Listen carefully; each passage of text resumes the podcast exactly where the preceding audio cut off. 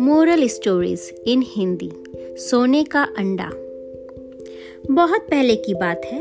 एक गाँव में अली नाम का एक व्यक्ति रहता था। उसके माँ बाप बचपन में ही गुजर चुके थे। वह खेतों में काम करके अपना गुजारा बड़ी मुश्किल से करता था। उसके पास एक मुर्गी थी, जो उसको रोज अंडा देती थी। जब उसके पास कभी खाने के लिए नहीं होता तो वह रात को अपनी मुर्गी का अंडा खा कर ही सो जाता था।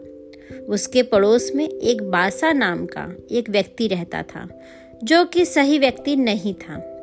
जब उसने देखा कि अली अपना गुजारा सही से कर रहा है तो उसने एक दिन अली की मुर्गी चुरा ली। जब अली घर पर नहीं था, इसके बाद वासा मुर्गी को मारकर पका कर खा गया। अब जब अली घर आया और उसने घर पर मुर्गी को नहीं देखा तो इधर उधर अपनी मुर्गी ढूँढने लगा।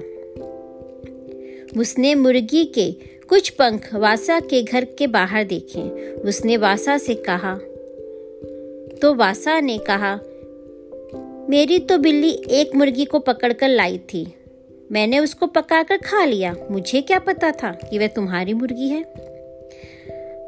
अली ने बासा से कहा, वह इसकी शिकायत नायब अधिकारियों से करेगा। ये बात सुनकर बासा ने मुर्गी की जगह अली को एक छोटा सा बत्तख दिया। अली ने उस बत्तख को पाला, जिससे कुछ दिनों के बाद वह बत्तख बड़ा हो गया और अंडा देने लगा। एक रात को, जब बहुत बारिश हो रही थी, एक साधु भीगता हुआ रहने की जगह मांगने के लिए बासा के घर पहुँचा, लेकिन बासा ने उसको मना कर दिया। इसके बाद वह अली के घर गया। अली ने उसको रहने के लिए जगह दी और खाना भी खिलाया। अली सुबह, अगली सुबह वह अली के घर से जाने लगा, लेकिन जाते हुए उसने अली के बत्तख के सिर पर हाथ फेरा। इसके बाद जब बत्तख ने अंडा दिया तो वह सोने का था। अली ये देखकर बहुत खुश हुआ। अब बत्तख जब भी अंडा देता तो वह सोने का होता था। सोने के अंडे को बेचकर अली की सारी गरीबी दूर हो गई। लेकिन फिर भी वह साधारण ज़िंदगी ही जीता था। एक दिन बासा ने बत्तख को सोने का अंडा देते हुए देख लिया और वह न्याय अधिकारियों के पास गया। वह न्याय अधिकारी से बोला कि अली ने कल मेरा बत्तख चुरा लिया।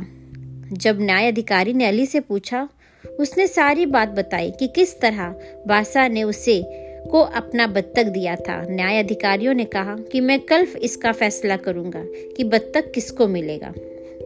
बत्तख ने रोज की तरह न्याय अधिकारियों के पास भी सोने का अंडा दिया।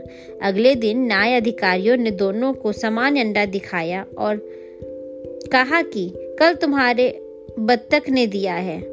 अलग से पूछने पर अली ने न्याय अधिकारियों को सच बताया कि उसका बत्तख तो सोने का अंडा देता है। जबकि बासा ने कहा कि उसकी बत्तख समान अंडा ही देती है। न्याय अधिकारियों ने एक नया बत्तख लेकर बासा को दिया और अली को सोने का अंडा देने वाली बत्तख दी। अली दोबारा सोने का अंडा देने वाला बत्तख पाकर खुश हो गया। मोरल ऑफ़ द स्टोरी, हमें कभी भी लालच नहीं करना चाहिए और दूसरों को देखकर ईर्ष्या नहीं करनी चाहिए।